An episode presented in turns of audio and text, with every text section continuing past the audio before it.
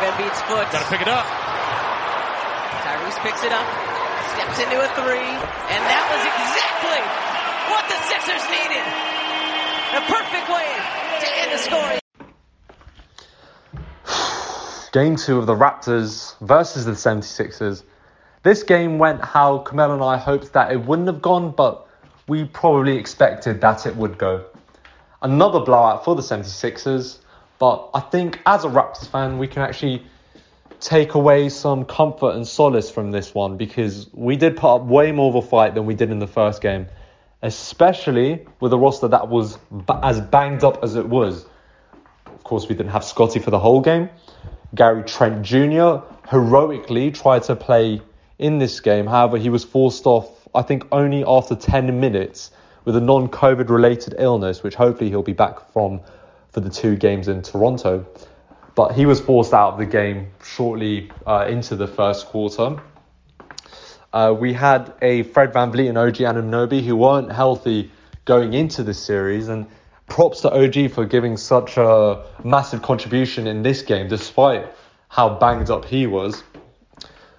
And so you would have maybe thought, okay, if we had been fully healthy for this game, this this would have been a much much closer affair in my opinion. And um, if we actually look at the free throw dis- discrepancy between the team, actually before I get to free throws, it must be said that the only fully healthy, uh, you know, main player, main starting player that we had was actually Pierre Pascal Siakam and he ended up scoring 20 points, but he didn't have the most efficient game. And for us to have won this game, he would have needed, in my opinion, to score, you know, 30, 35 to give us a chance because he really had to bear that offensive load when everyone else was so damaged. But looking at the free throws, I think after the first game, I did say that I didn't think it was unfairly officiated. In fact, I felt that the 76ers maybe could have got more calls than they did. In this game, however, I think it wasn't it wasn't fairly fairly refereed. And the reason I say that is because although you could argue Embiid, who actually ended up with 14 free throws this game, he maybe it deserved at least 10 of those free throws. He was getting fouled, some of them potentially on the softer side, but we weren't getting the same calls on the offensive end that the 76ers were. The fact that Pascal Siakam, who was getting hacked quite considerably during this game, the fact that he only ended up with seven free throws, half of what Embiid has, is a bit of a joke. Please watch the game back and just see the number of times that the referee swallowed their whistle for Siakam. And if this discrepancy in free throws hadn't happened, if, the, if the both teams had had the same number of free throws, then this game doesn't look like a blowout anymore, then it's an especially close contest. Uh, I still think we would have lost even if the officials had uh, officiated it a bit in a bit more uh, of a balanced way.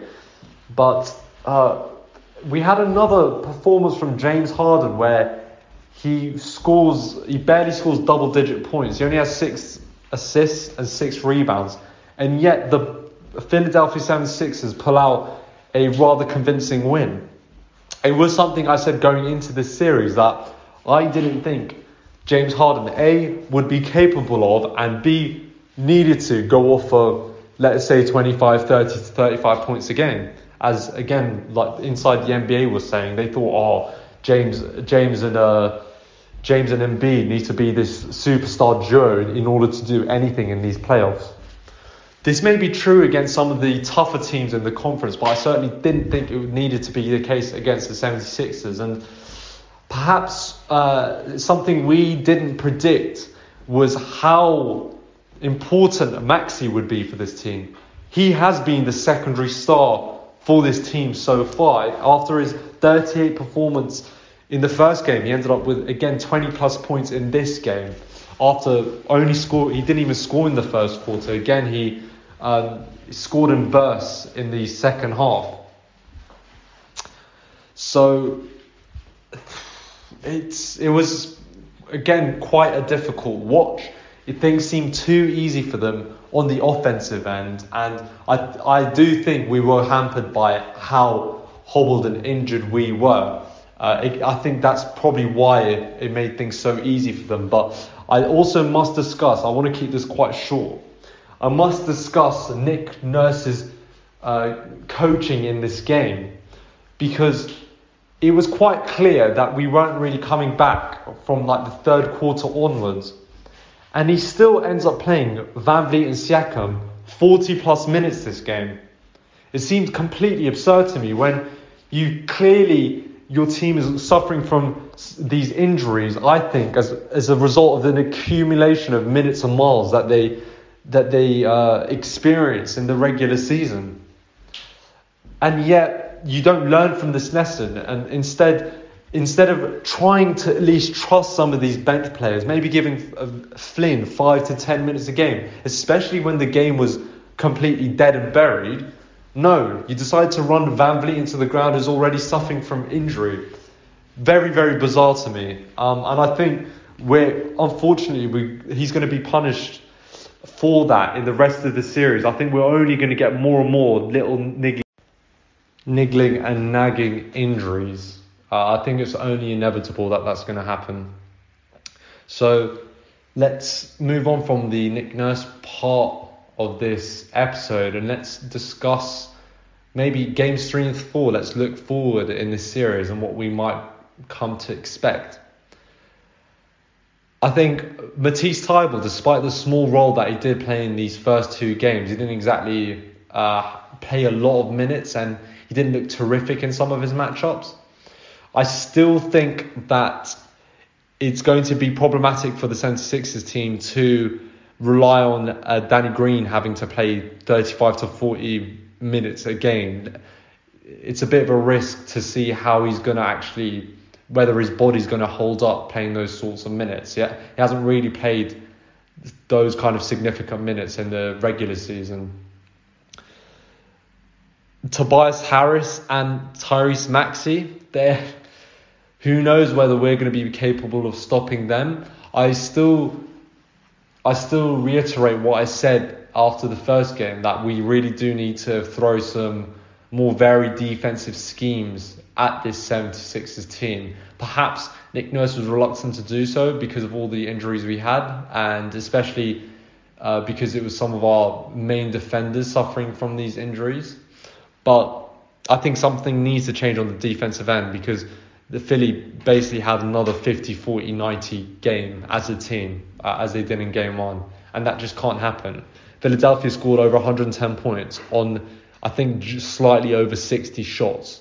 Uh, of course, that one part of the reason for that is the great number of free throws that they shot, but uh, there's still no excuse for us there, really.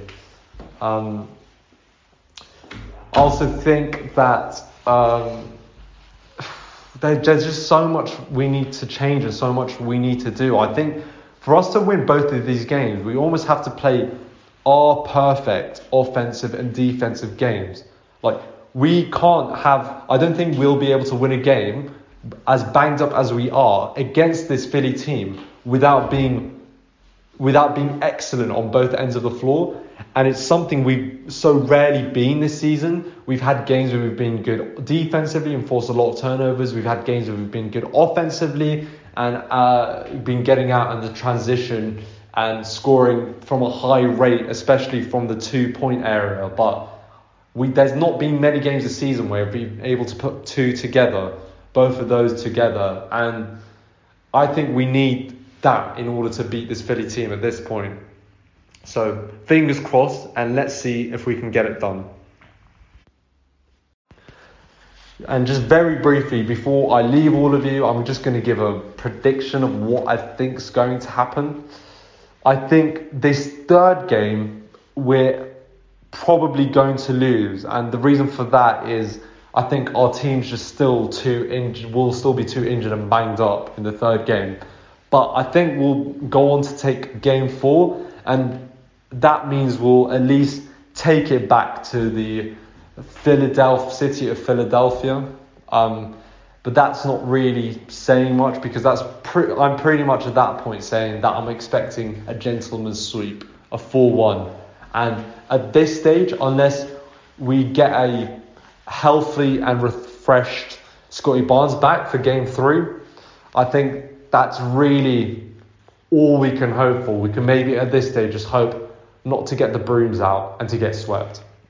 And on that somber note, thank you for listening, and we'll be back on this podcast after game three. Ciao.